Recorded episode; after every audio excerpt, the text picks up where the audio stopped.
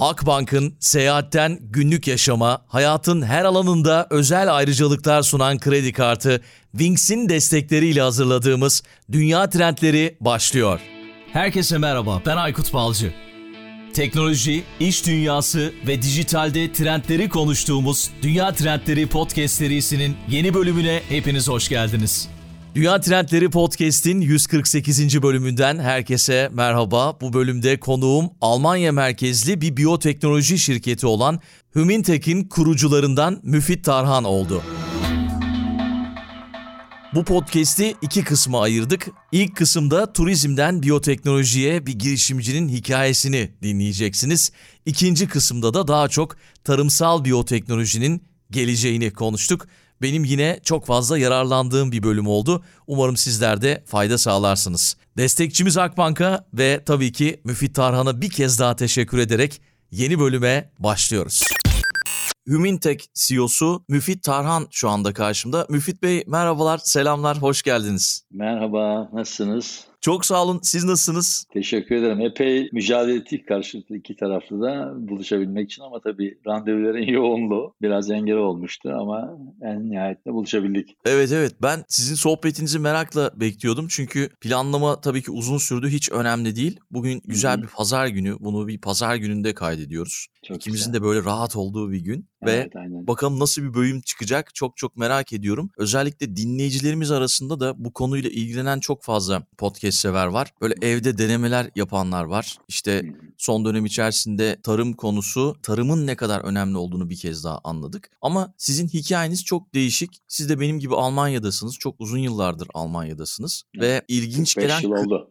45 yıl değil mi? İnanılmaz evet. gerçekten. İnanılmaz. Ve şey yani ilginç kırılma noktaları var. Turizm sektörüyle başlıyorsunuz sonra biyoteknoloji alanına geçiş yapıyorsunuz. Belki biraz bu hikayeyle başlayabiliriz. Tabii anlatmak isterseniz Almanya geliş hikayesini de anlatabilirsiniz. Sonra da konumuza gireriz diye düşünüyorum. Memnuniyetle. O zaten kendi içinde bir ayrı bir hikaye. Tabii bu akşam konusu değil, bugünün konusu değil. Ama siz biyoteknoloji üst başlığını aldığınız için biraz çıta yükseldi. Ben netice itibariyle bu bağlantıyı kurarken bile bayağı zorlandım biliyorsunuz. Fabrika ayarlarım benim 1950 sonları 60 e, olduğu için yeni teknolojiler konusunda biraz zorlanıyorum bağlanmada. Fakat yalanda özellikle bu yeni teknolojiler, özellikle biyoteknoloji konusunda. Yani ilginç bir paradoks ama merak işi zorluyor bir şekilde öğrenme arzusu da. Yani kendimden bahsetmem gerekirse 50'lerin sonunda 54'te Urfa Suruç Mürşit Pınar. Kimse bilmez bu ufak bir sınır kasabası, ada nahiyesi.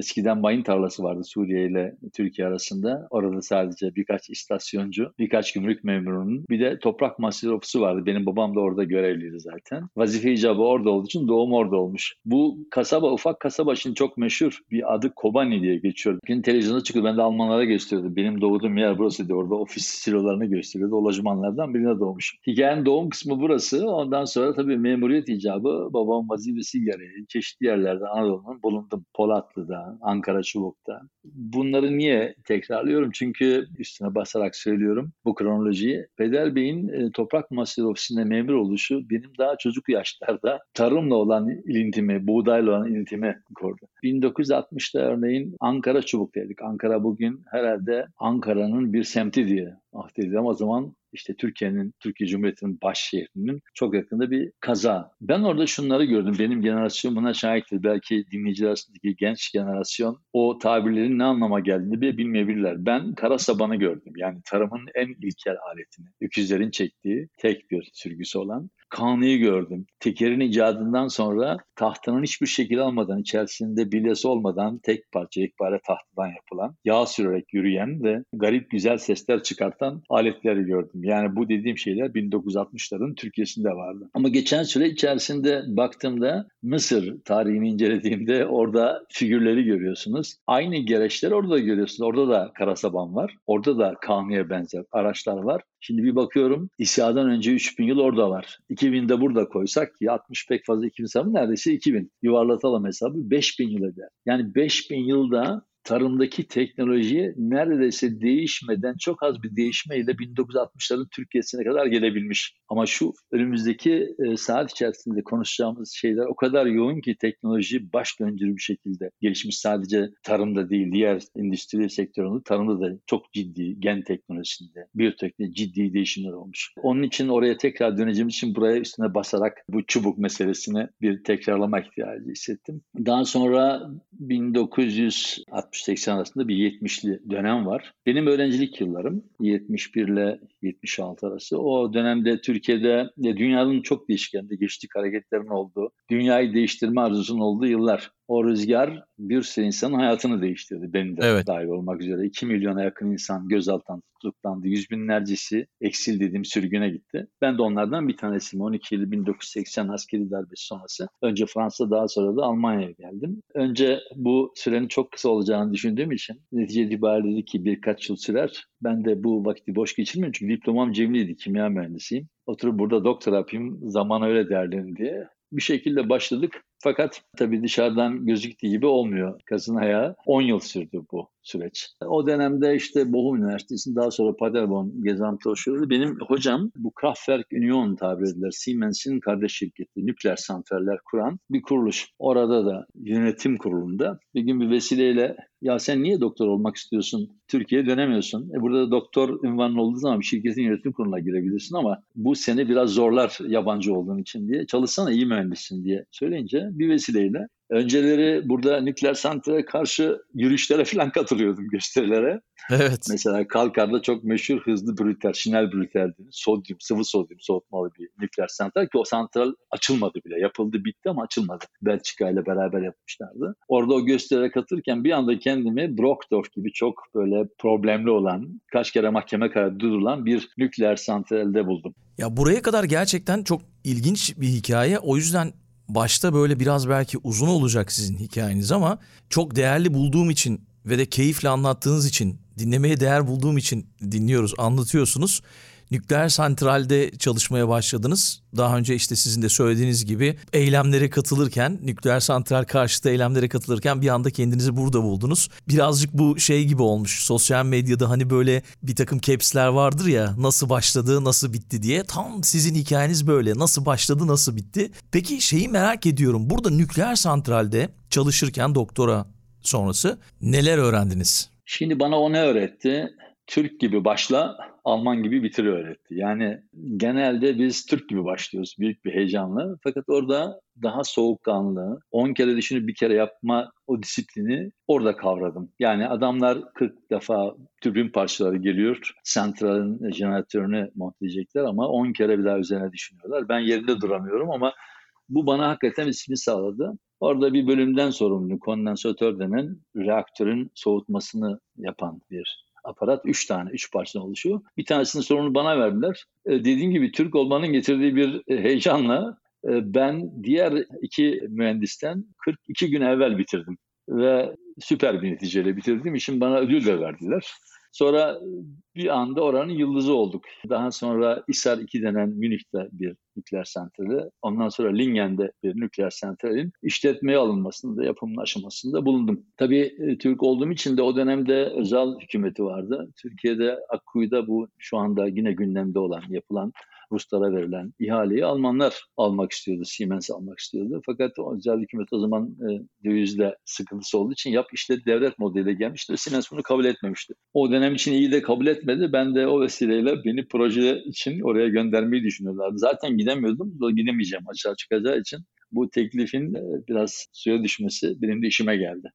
Böyle bir e, nükleer santral süreci var. Daha sonra burada tabii muhalefet çok fazla artınca nükleer santrale karşı Çin'e gider misin dediler. Dedikleri an orada benim hayatımda bir değişim oldu. Ya ben buraya Çin'e gitmek için gelmedim. Yani ülkeme yakın olsun. Gidemiyorum ama en azından 3,5 saatlik bir yoldayım diye hissettiğim için ortağım, şimdiki ortağım yaklaşık işte 35 yıldır da ortağım olan Aydan Bey ile beraber Duisburg'da çok mütevazi bir masa, dört sandalye, bir büroda turizme başladık. Turizm daha yeni başladığı yıllar bunlar. 86 tahmin ediyorum. Evet. Orada biz turizme dışarıdan girdiğimiz için tabii farklı bir bakış, başka bir pencereden bakmanın getirdiği faydayı yaşadık biz. Yıllarca burada bir klasik Almanya biliyorsunuz dünya turizminin dinamolarından biri. E, bu işin okulu burada. En fazla turist gönderen ülkelerden biri. Biz o mektepte onların o klasik okulunun dışında çok farklı bir şey geliştirmeye başladık. Aslında bakıyorum da yanlış da bir şey bulmasın. Yani mesela Google'ın ilk çıktığı zaman sayfasında ondan başka arama motorları da vardı. Lycos falan. Doğru. Üzerinde yüzlerce e, reklam olurdu ve aradığınız şeyi bulamazdı, sıkılırdınız. Sizi sürekli başka reklama götürürdü. Ben açtığımda bir şeyi fark ettim. Daha Google 10. sıradaydı bu arama motorları içerisinde o dönemde. E, sizin aradığınızı markalıyor, sayfa bembeyaz, ortada bir soru yeri var. Bu kadar basit basite indirgemiş ve bugün biliyorsunuz bu arama motoru sektörünün dünyadaki lideri ve tek hakimi diyebileceğiz aşamaya geldi. O zaman şey de vardı biliyorsunuz Yahoo falan da vardı. Yahoo Evet. vardı, Aynen. Ask vardı, birkaç Ask tane daha vardı. evet. Ecos vardı birkaç tane böyle. Şimdi farkında olmadan aslında bir gerçeği tespit etmişiz. Ben de şimdi mühendisim. Sonuçta matematik bilgim var. Bir seyahat bürosuna gidiyorum, bir seyahat kataloğu alıyorum. O zaman bu şeyler e, ayrı sayfalar halinde eski samanlı kağıtlara basılmış fiyat listeleri vardı. Kitapçık halinde. Vallahi oradaki sırrı çözmek için bir cebir bilgisine sahip ya da yüksek matematik bilgisine sahip olmanız gerekiyor. İşinden çıkmak mümkün değil. Sonuçta Almanya'da o zaman 10.400 kadar seyahat bürosu var ve burada seyahat bürosu çalışanı insanlar yani onların da belli bir eğitim düzeyi var sonuçta. E, kapasite de var. Şöyle ki o zaman işte TUI, Neckermann gibi büyük tur operatörü bir de spesiyel tur operatörü bizim gibi Nazar, işte Mısır yapan, o yapan, bu yapan. Her tur operatörünün de kendine has bir hesaplama metodu var. O zaman bugünkü gibi Computer falan da yok. Dummy'ler var şeyde. Start, Amadeus gibi rezervasyon sistemleri. Hesaplamak, doğru fiyat bulmak mümkün değildi. Ben de oturdum. Personele dedim ki kardeşim ben sizden galiba biraz akıllıyım sizin şefiniz olduğuna göre. Ama hep beraber dünyanın en aptal moduna gireceğiz ve en aptal insanın anlayacağı bir kataloğu yapacağız diye. Bu modda çık. İnanın bu başladığımız mod bir anda klasik var olan turizmdeki o ayrı fiyat tabelaları şeyler hepsini birdenbire kaldırdı. Tek sayfaya toparladık hepsini. İlk defa Türkiye'de fotoğrafçılar gönderdik hava çekimleri yaptırdık. Müşteriye açık saklamadan yanında inşaat var mı yok mu? Bunlar o dönemin yenilikleriydi. Bir de başka sektörlerden de fikirler de çaldık açıkça söyleyeyim. Belli tarihler vardır turizmde. Satılmaz tarihler. İşte bu Paskalya öncesi, şey öncesi. Biz oralarda şeyden karardan zar hesabıyla, zarar hesabıyla Ikea'da mesela öyle bir şey vardı. 7 tane bulunmaz fırsat diye bir sayfa. Adam Evet. elinde kalan masayı, sandalyeyi paketliyor. Bir de komodini bunu paket olarak satıyor uygun fiyata. Biz de onu yaptık. Yani garantili girdiğimiz otel odalarında garantili girdiğimiz turları bir araya getirdik. Garantili girdiğimiz mavi yolculukları bir araya getirdik. Bunlar o dönemde bizim bu piyasada ilk yaptığımız ilklerdi. Bu, ilkler bizi uzun etmeyeyim 7 yıl içerisinde Almanya'nın 5 numarası yaptı. O Duisburg'da ufacık bir dükkanda başlayan macera 7. yılında Düsseldorf'ta 430 milyon cira, cira yapan ve Türkiye İnanılmaz. Mısır inanılmaz bir şey. Biz de inanamadık Gerçekten ama inanılmaz. ve 3 kişiyle başlayan dükkan 150 kişilik bir ekibiyle Türkiye'de bir numara, efendime söyleyeyim Mısır'da 3 numara. Türkiye'de o zaman olayların olduğu yıllar sadece tur operatör olarak bir bomba patladığı zaman alternatif sunabilmemiz gerekiyor müşteriye iptal etmesini engellemek için. Tunus'u bu amaçla aldık. Sadece Tunus'ta da 22 bin turist getiriyorduk. Böyle bir işte bir de FAS vardı programda. Fakat e, turizmin yani faizlerin yüksek olduğu dönem o dönemler turizmde işin kendisinden ziyade paranın gecelik reposundan para kazanıyor. Yani turizm aslında çok büyük ciroların olduğu ama marjların düşük olduğu, rizikoya çok hassas bir sektör. Yani bir salgın hastalık, bir patlayan bomba bir anda Evet. insanları pozitif ve negatif görme arasında bir tercihte bırakıyor. Yani Ki- son Su- iki yıl işte iki buçuk yıl gördük yani neler Aynen oldu. öyle. Yani ona Aynen rağmen öyle. yine ayakta kaldı Türkiye Aynen ama yani biz bunu defalarca Türkiye turizmi aslında bu konuda bayağı immün, bağışıklık kazandı. Çünkü gerçekten çok yoğun bir tecrübesi oluştu. Yani bardağı son tüketici yarım dolusu olarak görmek ve yarım boş bardak ya yarım dolu bardak görmek şey. Siz 50 mark altına düştüğünüz zaman vereceğiniz fiyatın adam diyor ki o 50 markın tercihine ya bomba patlıyor mu bana mı denk gelecek deme sorusunu soruyor kendisine. Evet. Ee, o fiyatta kalırsa ya bana gelir ben gitmeyeyim ihtimalen diye. Ama Bunlar o bazıları da umursamıyor. Yani ne yapalım Evet, biz evet. İstanbul'u seviyoruz diyorlar. Geçenlerde Ya öyle bir şey görmüştüm yani. ekranda. Şey şey bu relatif. Yani e, işte dedim ya bardağı pesimist optimist olmakla alakalı. Ben çok Evet. kez yaşamışımdır. Yani Fethiye'de geziyorum. Beni Alman bu branş e, dergisini arıyorlar. Bomba patlamış Fethiye. Ben Fethiye'yim ya şu an tesadüfe bak dedim. Bir şey duymadım. Hakikaten duymadım. Yani e, böyleydi. O zaman bir de bir şey söyleyeyim. Biz bir de piyoner görevi de üstlenmiştik. Yani Türkiye daha büyük tur operatörün vitrinde değildi. Olmadığı için de biz onları da bu işe girsin. Yaban şey Dışişleri Bakanlığı özel hattı vardı yani kriz ülkelerinden biri diye rizikolu ülkelerden biri diye Türkiye'yi programda tutuyordu. Biz nedense hep böyle kriz ülkelerinde girdik. Yani Mısır da öyle. Tam krizin olduğu yıllarda girdik. Büyükler çekilmişti. Pasta ufaldı ama pastanın aldığımız dilim büyüdü. Pasta büyüdükçe biz de büyüdük. Ve bu büyük Alman turizm devleri, şimdi bir tanesi yok işte Neckermann'dı. Thomas Cook olan daha sonra TUI. Bunlar o pazardan çekildiler. Biz o pazarda yani ilginçti mesela Türkiye pazarında bir ve iki numara Türk şirketi. Öger ve Nazar'dı. Ondan sonra bizi bu 380 bin yaparken onların yaptığı sayı TUI 100 bin yapıyordu, Neckermann 50 bin yapıyordu. Yani şöyle düşünün. O yıllarda 1 milyon Alman turistin 380 bin kişisini getiren bir tur operatörü. Her hafta 150 tane uçak kalkıyor. Full riziko. Her hafta 5 milyon var. Uçak parası ödüyorsunuz. Bir bomba İnanılmaz. patlıyor. 5 uçağınız boş gidiyor. Yani Bu arada e, sizin şirketin adı Nazar'dı değil mi? Nazar Holiday. hatırlamıyorum. Evet. Evet. Nazar Holiday. Evet. Evet. Şimdi tabii bu yıllarda bir ilginç bir trajikomik bir şey de söyleyeceğim. Biliyorsunuz o zaman Almanya'nın baş şehri Bonn'du. Orada Allah uzun ömürler versin. e, Onur Öymen büyükelçiydi. Evet. E, kendisi bana Müfitçim dedi Merkez Bankası kayıtlarına göre Türkiye'ye en fazla döviz getiren ilk ondan birisiniz dedi. Harika. Cumhurbaşkanımız Sayın dedi Süleyman Demirel sana dedi üstün hizmet madalyası vermek için Ankara'ya davet edecek dedi. E, iyi dedik. Fakat sayın vekilim, seferim dedim ben e, gidemiyorum Türkiye'ye. Ya dalga mı geçiyorsun dedi. Yani bu kadar adam götürüyorsun Türkiye ve sen gidemiyorsun. Gidemiyorum gerçekten dedim. Çünkü 80'li yıllarda benim iki davam vardı askeri mahkemelerde. Bunlar çözüldü, askeri tam bozuldu ama bir türlü uçak işi yapıyoruz, havalanı sorduruyorum. Yurt dışına girmesi ve çıkması sakıncalılar listesinde gözüküyorum. Bir ihbar. Sonra buradaki konsolosu Bozkurt Aran Bey'i e, Türkiye'ye gönderdi İçişleri Bakanlığı'na. Baktılar ki listede 22 bin kişi 1997'de sakıncalılar. İşte profesörler, sendikacılar, yazarlar, çizerler, öğrenci derleri benim gibi bu listeye almışlar. Pasaport vermemek, ne sokmak ne girmek gibi bir handikapım kaldırıldı. Öyle gidebildim. Böyle bir trajikomik bir şey de var tabii. Ama bu sırada Böyle- siz tabii katkı sağlıyorsunuz. Ne kadar enteresan aslında. Tabii o zaman şunu da söyleyeyim. İnanın Merkez Bankası'nda yani bu dediğim rakam tabii 380 rakamı 400 milyon bu biz bu tabii Türk yapıyoruz. Bu para Türkiye'ye gidiyor. Uçağı Türkiye'de. Otel Türkiye. Türk şirketiyle uçuyorum. O para oraya gidiyor. Türkiye'de otel. O para orada kalıyor. Giden turist orada bir şey bırakıyor. Bütün bu para orada kalıyor. Yani katlamalı bir döviz girdisi var. Türkiye'nin dövize çok ciddi ihtiyacın olduğu yıllar bu yıllar. Onu da Dört- söyleyeyim. 400 milyon euro markta Evet, 200 evet. milyon euro gibi düşünsek ama Aynen öyle. o 200 zamanki 200 euro- milyon euro da Evet. şimdinin çok çok daha fazlası. Çok çok tabii. Sente muhtaç olduğumuz değil. O dönemin Cumhurbaşkanı Süleyman Demirel'in öyle bir şeyi var. Meşhur lafı var. Sente muhtacız diye. Yani o yıllarda bir dinamo görevi görmüştü. O Olmuş. dönemde internet yoktu ama binlerce mektup aldığımı hatırlıyorum yani. Turizm demişken özellikle pandemi sonrası ülkemizde çok fazla yükseliş gösteren sektörlerden biri de turizm oldu. 2023 yılında yine beklentilerin üzerinde gerçekleşecek gibi görünüyor. Böyle tahminler var. Tabii diğer yandan 2 yıllık bir kapanmanın ardından tatil ihtiyacımız da zirvede. Çok fazla bunaldık, sıkıldık ve farklı yerler görmek herkesin hayali. Yeni yerler ve yeni deneyimler keşfetmek isteyenleri Wings'in ayrıcalıklarla dolu dünyasıyla tanıştırmak isterim. 31 Ocağı kadar ilk kez Wings sahibi olanlar toplam 10 bin lira alışveriş yapmaları halinde yurt içinde 1000 lira, yurt dışında 2000 lira değerinde uçak bileti almak için kullanılabilecek 100 bin mil puan kazanıyorlar. Wings sizleri ilk andan itibaren ayrıcalıklar dünyasına mil puanla davet ederken seyahatlerinizdeki konforu da düşünüyor. Havalimanı transferlerinde, otoparklarında sağladığı ayrıcalıklarla Wings'li olmanın keyfini yaşayabiliyorsunuz.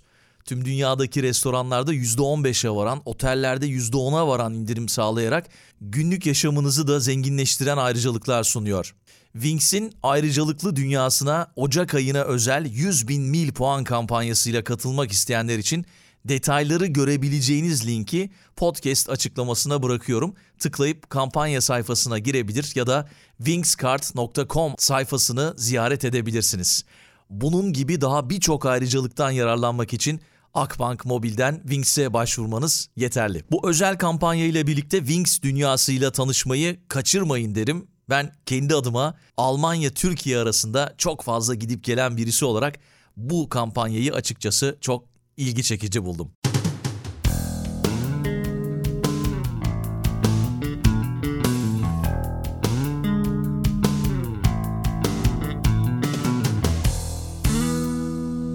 Şimdi tabii ilk kısımda sizinle yaptığımız podcast'in ilk kısmında daha çok kariyer odaklı ilerleyeceğimizi konuşmuştuk ki önemli kilometre taşları olduğu için bunları anlatmanız, bir rol model olmanız, hikayeler çok çok değerli ve tabii ki önemli kilometre taşlarından biri de turizme veda edip başka bir sektöre geçmeniz. Turizmden çıkıp başka bir sektöre geçtiniz. Sonrası ne oldu, neler oldu size bırakıyorum. Daha sonra bu turizm işinden çıktık biz. Turizm derken şöylesine çıktık. Yani tur operatöründen İngiliz First Choice grubuna devrilip çıktık. Çok rizik oldu çünkü. En ufak bir şeyde sizin aldığınız garantili yatak var, garantili otel odası var. Uçağın kapısı kapandığı an o koltuğunun fiyatını ödediniz. Koltuk bir anda su buharı oluyor. Domatesi bile buzdolabına koyduğunuz zaman 3 gün sonra yiyebiliyorsunuz ya da yumurtayı. Ama garanti aldığınız bir uçak koltuğu ki bahsettiğim 150 full charter uçak yani her biri ortalama 150 kişilik deseniz 22 bin kişi hafta sonu Antalya'ya indiriyorsunuz toplam. Cumartesi pazar. Bunlardan iki yerde işte böyle baksana o zaman uçağın kapısı kapandığında o koltuk reel bir değer olmaktan bir anda çıkıyor su buharı oluyor. Aynı Doğru. şekilde garantili almış olduğunuz otel yatağı da aynı şekilde. O da bir anda o gece eğer üstünde bir yatmıyorsa hiçbir değeri yok. Ama siz ona para ödemişsiniz böyle bir değer var. Onun için çok yield management denen bir şey. Yani risk of faktörün computer olmadığı dönemde biraz da hisle filan tecrübeyle böyle vatan millet Sakarya aşkıyla da götürülen bir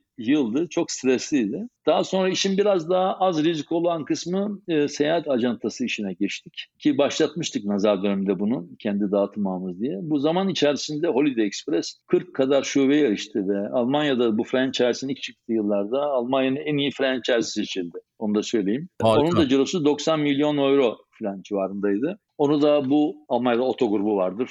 Almanya'nın önemli ticari kuruluşlarından evet. bir tanesi. Hepsi burada gibi diyebiliriz. Evet hepsi burada. Hatta Oto işinde gut dedikleri bir sloganı da var. Yani iyi ki evet. varsın gibi bir şey oluyor. Ben Doğru. de aynı şeyi söyledim. İyi ki varsın Oto deyip. Oto'yu da onlara sattık. Bu seyahat restoran zincirini de onlara sattık. Bu sektörden çıktık. Yani turizm kısmı böyle. Çıktık. Şimdi siz bana burada bu söyleyecek muhtemelen soracaksınız. Şimdi iki defa milyoner olunca bir taraflarımız kaşındı. Türkçesini söylemek gerekiyorsa. Biraz da imrenme de başladı. Ya dedi ki bu turizmden biz çok insan tanıyoruz. Otelci tanıyoruz, yönetici tanıyoruz. E, turiste de gördük yani. Türklerin milli içkisi rakı ama turist şarap içiyor. Türkiye'de benim gençlik yıllarımda şarap genelde içki içer ama pek bulamayan garibanların içkisiydi. Doğru. Öyle bilinirdi. Evet. Ucuz Ama olduğu orada, için. Evet evet orada da öyle bir talep olduğu için ya dedik biz şey yapalım en iyisi gidelim Toskana'ya da imrendik. Gidelim Ege sahillerinde bakıyorum şimdi antik Yunan'da, Romalılar'da, Bizans'ta hatta Hitit gravürlerinde bir şeyi görüyorsunuz. Üzüm gravürlerini görüyorsunuz. Yani Anadolu aslında bu şarap kültürünün, bağcılığın beşiklerinden bir tanesi. Toprağın özellikleri, gece ve gündüz temperatürüyle beraber. Ama zaman içerisinde yerini bırakmış tabii dinin de etkisiyle. Rakı daha mı helal onu bilmiyorum ama şarap bitmiş, rakıya geçilmiş.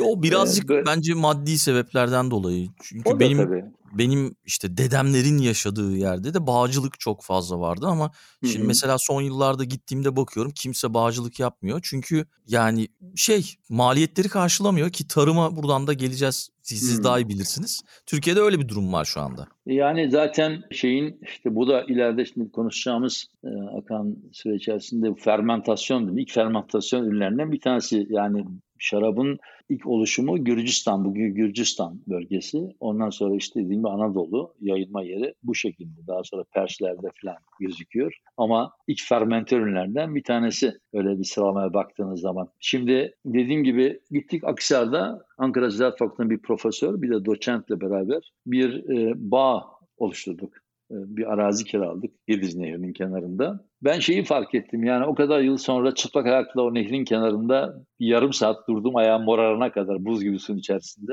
Ve toprağa basıp vücudumdaki elektriğin boşaldığını hissedince ben dedim tarıma döneceğim. Orada bir sinyal çaktı. Fakat tabii kazın ayağı öyle değil. Girdiğiniz zaman başka bir realiteye giriyorsunuz. Bizim hayalimizde Toskana'da gibi böyle bir bağ evi yapmak, arkadaşlarımızı çağırmak, bağ bozumu yapmak gibi hayaller vardı. Fakat bir şey gerçeği öğrendik ki Türkiye'deki bütün üzümlerde floksera denen bir virüs var. Şimdi bakın konumuza yavaş yavaş nasıl giriyoruz. Evet doğru. Bu virüs kökün öz suyunu emiyor ve bitkiyi kurutuyor. Orta Çağ'da Avrupa'da en yaygın hastalıklardan bir tanesi krallar buna çare bulanlara ağırlığınca altın vermeyi teklif ediyorlar. Ta ki Christoph Kolomb'un Güney Amerika'yı keşfine kadar ki o bulmadı ama ondan sonraki keşiflerde giden İspanyollar bu şeyleri getirdiler tohumlar kökleri.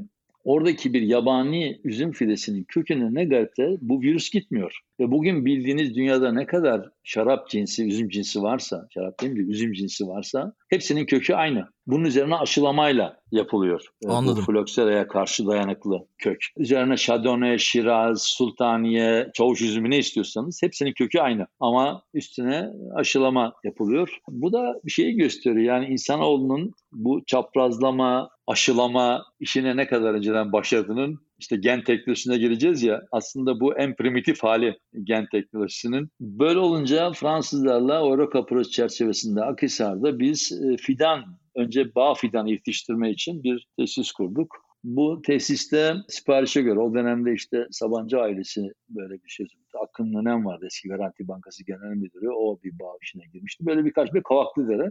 Biz onlara virüssüz fide gönderdik sipariş üzerine. Yani işte bin tane çalına şu kadar şiraz şeklinde. Böyle başladı. Daha sonra zaman içerisinde uzak doğu takibi biraz zor oldu. O işten ayrıldık ama o işin bize yeni bir kapı açtı. Onu da hemen size söyleyeyim. Bu Holiday Express işini yaparken Kuzey İran Westfalia eyaleti yani bizim bulduğumuz bu eyaletin ekonomi bakanı Wolfgang Clement vardı. Biz bu bakan bu ekonomi burada bu bölgedeki ekonomi bakanı iken bizim bu seyahat bürosunda bir çıraklık eğitimine çok önem veriyorduk. Orada bir sürü genç Türk kızı özellikle eğitim alıyordu. O da bu işe değer verdiği için bizi birkaç kere ziyaret etmişti ve orada bir dostluğumuz oluştu. Şimdi biz bu bağ işini yaparken şöyle bir sıkıntının farkına vardık. Türkiye toprakları arit topraklar. Yani organik maddesi o kadar az ki içerisindeki organik maddesi çoğu yerde Türkiye'de yüzde birin altında. Yani buradaki standart en az yüzde üç olması gerekiyor. Evliya Çelebi'nin hatıratlarında Ardahan'dan Sincap'ın ayağını yere basmadan ta Çukurova'ya kadar indiğini anlatır. Ağaçtan ağaçta zıplayarak.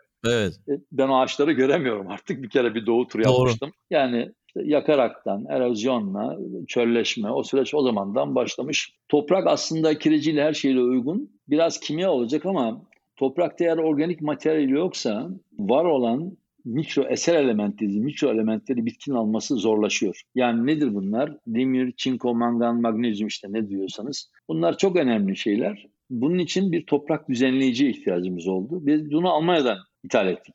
Almanya'da hı hı. Şu anda beraber çalıştığımız Rheinbrand'da o zaman ismi kömür işletmesi, lignit kömürlü işletmesi. Dünyadaki en büyük açık havza kömür işletmeleri burada. Almanya aslında lignit kömürü rezervi olarak dünyada üçüncü ama kendilerinin çıkardığı miktar dünyadaki bir tüm çıkartılan kömürden daha fazla. Yani Amerika, Çin hepsi bunlara dahil. Polonya, Türkiye. Türkiye de aslında önemli bir Evet kömür. Türkiye'de beşinciydi galiba yanılmıyorsam. Öyle bir şey. Polonya beşinci, altıncı bilemiyorum. Ya. Yani Polonya falan var. Ama tabii Türk kömürlerinin de başka bir handikapı var. Genç kömürler. Kül oranı çok yüksek. Yüzde elli civarında kül var. Yakmaya bile zor geliyor. Bildiğim kadarıyla Afşin Elbistan'da poster Weller yapmıştı. Yatağında yüksek performanslı filtreleri ancak yakabiliyorsun. Onun için de ithal kömür kullanılıyor. Şimdi Doğru. Kömür ne işleyeceksiniz? Aslında kömür, bitkiler bu dördüncü buzul çağında dönmemiz gerekiyor. Kuzey denizi kutuplar eriyince dünya denizleri 150 metre yükseliyor. Yani işte bu Cebeli Tarık'tan Akdeniz'de oluyor. Sahra dediğimiz yer sol altında kalıyor. Akdeniz tarafından baktığınızda Alplerin 1200 metresinde Nautilus spiral e, midye kabuklarını görebiliyorsunuz. Ne işi var 1300 metre diyeceksiniz. Karadeniz'in oluşumu biliyorsunuz yani evet. boğazın patlamasıyla oranın bir vadi aslında. Sinop'un açıklarında böyle orada Neandertal'a Avrupa'da insanlar daha ilk insan şekilleri mağarada yaşarken Karadeniz havzasında, vadide insanlar balık tutma, kulübe yapma, çanak yapma işlerini öğrenmişler. Şimdi biz o dönemde bu kömürden, okside olmuş kömürden topraktaki humus denen maddenin ana maddesi olan humik asit denen bir ürüne ihtiyacımız vardı. Bu ürünü ithal ediyorduk. Şimdi humus meselesine daha sonra döneceğim. Tarihi oluşumuna geçmeden. Bu bahsettiğim Volkan Kremen bir gün bir tesadüf buluşmada ne yapıyorsun? dedi. Sattığın şirketleri ne yapıyorsun? Türkiye'ye gittin mi? falan e, Türkiye'deyim dedim. Almanya'da iş yapmıyor musun? dedi. Yapıyorum dedim. Sizin maden şirketinizden şey alıyoruz toprak düzenleyici alıyoruz. Çünkü Türkiye topraklarında hakikaten organik madde noksanlığı var. Onu da böyle Hı. hı. yılda birkaç ton ithal ediyoruz. Dedi sana o fabrikayı satalım. Ben tabii şaşırdım ortağım da şaşırdı. İlginç. Evet. ya dedik bir litre süt için inek mi alacağız şimdi dedim yani ne alaka? Bize sonuçta birkaç ton lazım. Evet. Bu fabrika, bu kömür işletmesinin maden çıktıktan sonra toprağın üstünde 20 santimlik tabaka var. Bütün hayat buna bağlı. O 20 santimlik organik tabaka olmasa humus denen tabaka bu nasıl oluşuyor? Bitkilerin mikroorganizma tarafından parçalanmasıyla aslında organik materyali atıklar ama orijini define edilemeyen düzeyde parçalanmış şeye katmana humus deniyor. Bunun da en önemli maddesi humic substance dediğimiz ya da humic materyal Türkçesi. Bir madde. O kadar muazzam özellikleri var ki toprağı toprak yapan, ona yaşam veren madde. Mesela ağır metaller dediğimiz arsen, kurşun gibi insanı, bitkiyi, hayvanı zehirleyen, e, toksik olan bütün elementlerle çözülmez kompleksler yapıyor. Yani onu bağlıyor kendisine, sonsuza dek kendisiyle bağlı tutuyor ve zararsız hale getiriyor. Aynı bir trafik polisi gibi. 2 ve 3 değerli elementler var. Biraz kimya bilgimizde şeylersek. Bunlar nedir? Demir, çinko, mangan gibi elementler, eser elementler. Bunlar da o kadar önemli ki insan vücudunda, sizin de benim de vücudumda 1 gram demir var. Eğer bundan ppm dediğimiz binde bir noksanlık olduğu zaman anemi denen kansızlığa çünkü al yuvarların oluşumunda demir o renk veren kırmızı renkte oradan geliyor zaten. Çok önemli bir rol oynuyor. Buna benzer olarak da bitkiçi de farklı bir şey yok. O kadar yakın ki birazdan da bakacağımız konular içerisinde insanla bitki arasında ilintide de bu mesele yine açığa çıkacak. Bitkide de bir hektar yani 10 bin metrekare Almanya'da genellikle hektar kullanırlar. Türkiye'de dekar kullanır. Dekar bin metrekare, hektar 10 bin metrekare. Yani 10 katı. Bir hektar toprakta, tarlada, mısır tarlasında bir gram demir yetiyor. O bir gram demiri alamadığı takdirde alınabilir formda olması gerekiyor demirin. Bitkide kloroz denen bir hastalık başlıyor. Yapraklar içerisinde sarı sarı damarlar oluşuyor. Yani ciğeri çürüyor. Demir ne iş yapıyor bitkide? Katalizatör deriz biz kimyada buna. Reaksiyonun başında starter yaptırır ama sonucunda olmaz. Yani bu fotosentez olabilmesi için güneşin ışını alıyor, karbondioksitini alıyor. Bir şeker prosesi, bir klorofil prosesi yapıyor bitki. Dünyanın bütün kimyacılarını bir yere getirin. Bir ağacın yapmış olduğu bu fotosentez, şeker prosesini yapma şansı yok. Bunu bitki yapıyor. Enteresan. Yaparken de demire ihtiyacı var bu reaksiyonun start yapabilmesi için. Eğer onu alamazsa hastalıklı olur. Türkiye topraklarındaki en büyük sorundan bir tanesi de bu. Şeyde analitik olarak baktığınızda Türkiye toprakları ve benzer topraklarda yeterli derecede mikroelement var. Demir, çinko, mangan ama bitki alamıyor. Mesela Konya Ovası'nda çinko sülfat alın en ucuz şekliyle e, bir çinko sevkiyatçısı. Tarlaya ben o resimlerini de gördüm. Sabancı Üniversitesi'nden Sayın Hocam İsmail Çakmak'ın öyle bir resmi var. E, Çinko konusunda çok değerli e, sunumlar yaptığı için söylüyorum.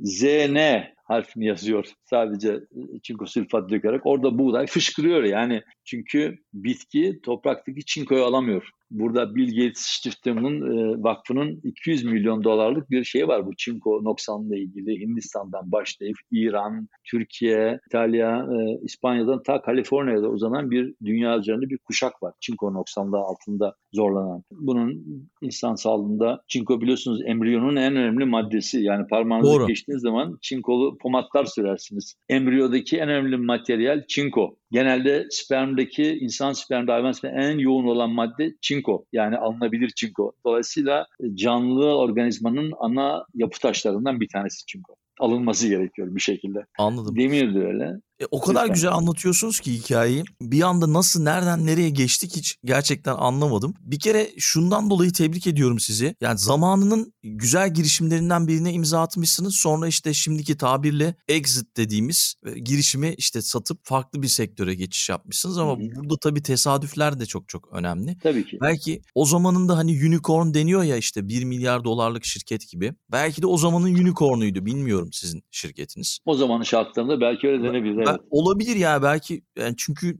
söylediğiniz rakamlar çok o zamanki şartlar için yüksek. Biyoteknoloji alanına geçtik ve burada da bahsettiğiniz işte ben şöyle bir soru hazırlamıştım size. Dünya çapında ekilebilir arazilerin iyileştirilmesine katkı sunan bir şirket şu anda Evet. Hümintek Evet. ve bu misyonla hareket Onlardan bir tanesi diyebiliriz. Evet. Onlardan bir tanesi tamam. Yine mütevazi davranıyorsunuz. Peki yani işe başlarken ben böyle bir sorun olduğunu nasıl keşfettiniz diye soracaktım size. O da yine tesadüfler sayesinde olmuş anladığım kadarıyla. Biraz öyle oldu. Fakat tabii Evet. merak çok önemli bir şey. Yani hakikaten bir kere ben ve ortağım sürekli hep sevdiğimiz iş yaptık. Eğer bir işi sevmiyorsanız o işte performans alma şansınız yok. Biz yaptığımız işi hep seve, turizmi de severek yaptık. O başarıdaki en önemli anahtar. Bu işteki merak ve sevgi de bizde bir şeyleri yaptı. Bir şeyi fark ettik. Yani Türkiye'de bir laboratuvar gibi düşünün. Türkiye'deki bu işimizden toprağın ne kadar önemli olduğunu fark ettik. Şimdi orta çağda insanlar toprağa donlarını gömerlermiş. Çok kısa sürede bu don parçalanırsa, çürürse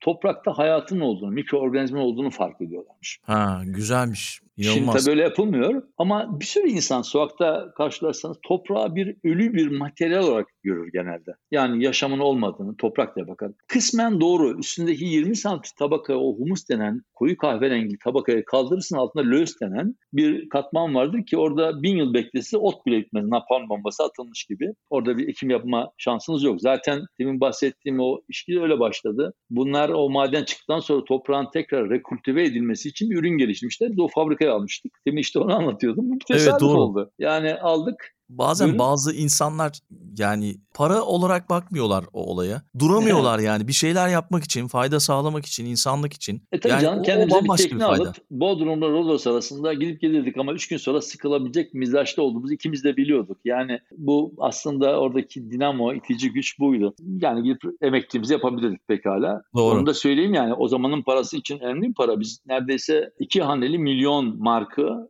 bu işin, bu fabrikanın, e, Frechen, Köln yakında bir fabrikaydı. Modernize edilmesi için gömdük. Bir yılda biter zannettik. Üç yıl sürdü. Bu üç yıl içerisinde bize de şey söz vermişlerdi. Bu Rheinbraun'dan yani kömür işletmesinden size bu bütün Doğu Almanya'daki madenlerin de çıkan bölgenin rekolte edilmesi için gerekli olan ham maddeyi sizden alacağız diye. Dedik müşteri hazır. O zaman bunu biz yatıralım parayı şey yapalım. Ben de biraz serde mühendislik var da biraz da o depreşte. Fakat tabii dediğim gibi biraz geç kalınca bu arada bu işleri başkalarına vermişler. Biz elimizde modern bir fabrika, bir tane müşteri yok. Son kalan paramız da ama işte bakın şeye dönüyorum yine 70'li yılların düzeni değiştirme mücadele ruhuna dönüyorum. Teslim olmama ruhuna dönüyorum. Evet. Dedik teslim olmayacağız. Son kalan kapitalimiz de firma adı Vesco'ydu. Westfälische Kohlenverarbeitung yani Westfalia kömür işletmesi diye adı. Onu biz Humintek teknoloji firma haline döndürdük, ismini değiştirdik ve son paramızla bir marketinge değer verdik ve ürün geliştirmeye. Almanya'da bu Türkiye'de TÜBİTAK benzeri diyeceğim. Fraunhofer enstitüler vardır. Onlarla beraber 2-3 tane patent ürün geliştirdik. Bu sektörden yola koyulduk. Yani şimdi neyi fark ettik? Bir kere toprağın ölü bir şey olmadığını gördük. Şimdi günümüzde elektronik mikroskobu o kadar gelişkin ki çıkın sokağa, gidin oradan bir avuç toprak alın, bir mikrobiyoloji laboratuvarına götürün. Size o toprağın içerisinde dünyada yeryüzünde yaşayan insandan fazla canlı organizma olduğunu kanıtlayabilir. Yani 8 ile 10 milyar civarında mikrop ve şey var, mikroorganizma var toprakta, bakteri var. Yaşam var yani. Gözümüzle Evet. görmedi. Biz sadece tırtılı kırkaya görüyoruz da onun Doğru. ötesinde böyle bir mekanizma var orada. Ve hepsinin fonksiyonları var. Yani toprakta azobakteriler var, trigodermalar var. Bunlar e, diğer zararları yiyor. Efendime söyleyeyim şey var, endoektomikoristalar yani adını bildiklerimiz bunlar. Ee, Bambaşka bir hayat var yani. bambaşka bir dünya. Yani Dünya evet. Toprakta gezegen. bir yaşam var. Şimdi bu yaşamın olduğunu işte dediğim gibi eskiden bugün e, donu gömüyorsunuz. e, donduruyor yerinde. Hiç parçalanmıyor. yani organik madde miktarı azaldıkça o yaşam. Neden? Modern tarım dünyadaki ekilebilir arazileri bir kere yani bu yeşil devrim diye bir şey var biliyorsun. İkinci Dünya Harbi sonrası. Evet. Bunu pompaladılar da bilerek de. Dediler ki yani yeşil devrim işte artan dünya nüfusu var. Bunun beslenmesi için yeşil devrime ihtiyaç var. Nedir bu? Modern sulama teknikleri. İşte drip irrigation dediğim damlama sulama metotları. Modern tarım gereçleri. Adam işte bakıyorum bazen YouTube'da görüyorum Amerika'daki o daha üst düzeyde. İnanılmaz toprağı allak bullak alt üst ediyor. Böyle sürüyor şeyini bakıyorsunuz. Müthiş bir şey. Hasat içinde gerekli makinelere bakıyoruz. Aynı boyutlarda. Gübre E şimdi de ha- demiş ha- hasat ver. robotları, hasat robotları Aynen. çıktı. işte dronlar çıktı. E, farklı o, farklı bu teknolojiler. tabii şimdiki Yani. şu anda yeni karşılan. Ben ama ben bu geçtiğimiz 100 yılı bir e, 50 ve 100 yılı baz alıyorum kendime. Anladım. Biliyorsunuz Almanlar bu işin öncüsü. Yani Julius Liebig denen Göttingen Üniversitesi'nden bir profesör bitki beslenmeyi define ediyor. Ya bu bitki neyle besleniyor kardeşim diye yakıyor yaprağını bakıyor ne var bunda diyor. Azot var, fosfor var, fosfat var ve bir de K dedikleri kalyum Almancası, Türkçesi de potasyum. Bu üç madde var. Bir de bir fıçı resmi yapmış. Demiş ki bu fıçının bir tane yaprağı noksan o zaman tahta bir şarap fıçısı düşünün. Bir tane o tahtlar böyle yan yana gelmesi oluşuyor ya çembere takılaraktan. Bir tanesi noksan olduğu zaman istediğin kadar doldurmaya çalış fıçıyı asla dolduramazsın diye bir de minimum prensibi de prensip geliştirmiş. Mikro elementler var. Dimetin, komangan. Yani bunlardan bir tanesi noksan olduğu zaman istediğiniz kadar gübre verin. Bitki o dengeyi bir türlü sağlama şansı olmuyor. Şimdi kimya sanayi şeyi pompalamış. Demiş ki bakın yani bu toprağa verirsen şeyi, gübreyi, bu suni gübreyi, e, zirai mücadele işlerinde verirsen biliyorsunuz orta çağdan beri insanlar sürekli bu kavgayı vermişler. Yani bir başak buğdaydan üç tanesini küf mü kapacak, beş tanesini işte hastalık mı, dört tanesi böcek mi, kaç tanesi insana kalacak. Bu kavga hep olmuş zaten. Ama bu yeşil devrimden sonra bir anda rekolteler katlamalı, kim üstü üç üstü artmış. Ama bu artış tamam beslemeyi rahatlatmış dünya nüfusunu ama dünya nüfusundaki değişime bakalım. Son 80 yılda dünya nüfusu 5'e katlamış durumda. Doğru. Ve 2050'de bu sayının 8 milyar markasına daha geçen ayla erişildi galiba. Bütün şeyler, öngörüler 2050 yılında 10 milyar olacağını düşünüyor. Şimdi bunun anlamı ne? Siz bu kadar gübreyi toprağa atarsanız suni gübreyi, bu suni gübrenin 3 ana elementinden ikisi problem. Bir tanesi azot. Azotun her formu çok çabuk ya yağmur suları yıkanır, sulama suları yıkanır, yeraltı sularına karışır nitrat şeklinde. O anlamda bitki daha alamadan yani bitki onun en fazla %10'unu, 20'sini, 30'unu, 50'sini alıyor bilemediğiniz duruma göre. Ee, gerisi yeraltı sularına geçiyor ve gaz olarak uçuşuyor. Nitrat da biliyorsunuz içme suları dünyada promil yani içilebilir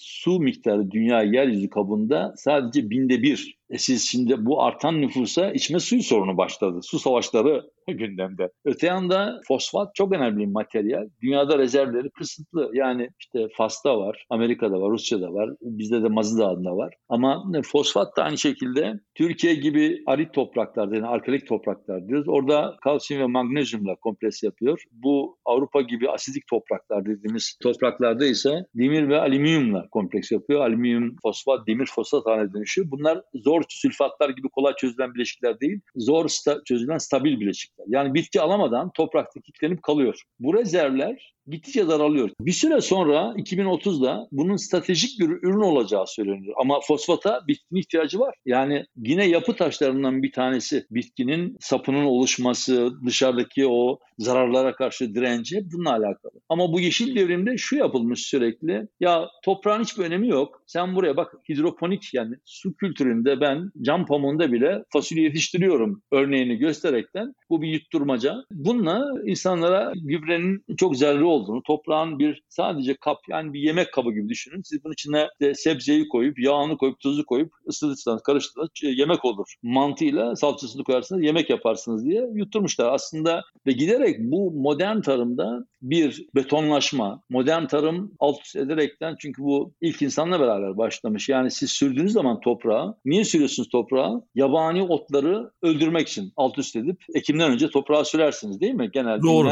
tarım, modern tarımın gereği gibi bu. bu Havalandırmak için bir- sürüyoruz. Aynen Yani. devrim gibi yutturur ama şimdi gidişat öyle bir gidişat ki bir, iki tane probleme sebep oluyor. Bir tanesi siz o toprağı alt üst ettiğiniz zaman toprağın içindeki bütün mikroorganizma, bakteriler güneşle temas ettiği zaman ölüyorlar. Ve Hmm. giderek 9 olan mesela Avrupa'da 200 olan ölçümlerde 9, %9 olan organik madde miktarı Almanya'da bile 3 ile 1 arasında seyrediyor çoğu yerde. Türkiye'de unutmayın %1'in altında 0,2, 0,3 gibi yerler var Türkiye'de. Yani bu şekilde yapılan bir tarım toprağın giderek içinde organik madde noksanlısının çölleşmeye doğru kum- kuma dönüşmeye başlıyor. Onu Evet. yapmamamız mı gerekiyor peki? Aslında yapılmaması gerektiğini şimdi fark. Bir kere bu besleyen, büyüyen nüfusu beslemek için çok gaddar davranmıştı toprağa. Niye? Bir, modern tarımla dediğim gibi bunu alt üst ediyorsunuz. Bir, mikroorganizmayı öldürüyorsunuz. İki, oradan da bir karbondioksit salınımı sağlıyorsunuz. Yani dünyadaki karbondioksit salınımı çevre sorunu var söylüyorum. En büyük sebeplerinden bir tanesi bu. Çünkü bir ton humus kendinin 7 katı e, karbondioksiti bağlayabiliyor. Peki bunu yeni mi keşfettik yani Yok yoksa? yeni keşif falan değil. Bilinendir işte bu gerçekler bazen geç su yüzüne çıkıyor. Yani problem artık bıçak kemiğe dayandığı zaman konuşulmaya başlanıyor. Bunu ben söylemiyorum. Bunu Max Planck Enstitüsü Potsdam'da Profesör Antonietti yani o söylüyor hesabı da ortada. Şu andaki topraktaki humus oranını arttırırsak diyor önümüzdeki yani prehistorik zamana dönmek için diyor. Çünkü şeyi bağlayan, siz söyleyin bu karbondioksiti bağlayan en iyi bağlayan şey tarıma açılmamış o meralar, çayırlardır. Ondan sonra orman geliyor yani Amazon ormanları falan geliyor. Ee, tarımsal alanlar o konuda yeterli değil. Siz her sene bunu altın üstüne getirdiğiniz zaman o mikroorganizma e, bir reaksiyon neticesinde karbondioksit salgılıyor. Daha da fazla hatta negatif bir şey de var. Etken, etkisi de var. Biz bunu yeni keşfetmedik ama bu bir gerçek. Yani. Peki burada bir virgül koyuyoruz ve ikinci kısımda devam edeceğiz. İkinci kısımda biyoteknolojinin öneminden bahsedeceğiz. Gelecekte tarım ve biyoteknoloji ilişkisi nasıl olacak? Bunu konuşacağız. Bir sonraki bölümde tekrar buluşmak üzere. Akbank'ın seyahatten günlük yaşama, hayatın her alanında özel ayrıcalıklar sunan kredi kartı Wings'in destekleriyle hazırladığımız Dünya Trendleri sona erdi.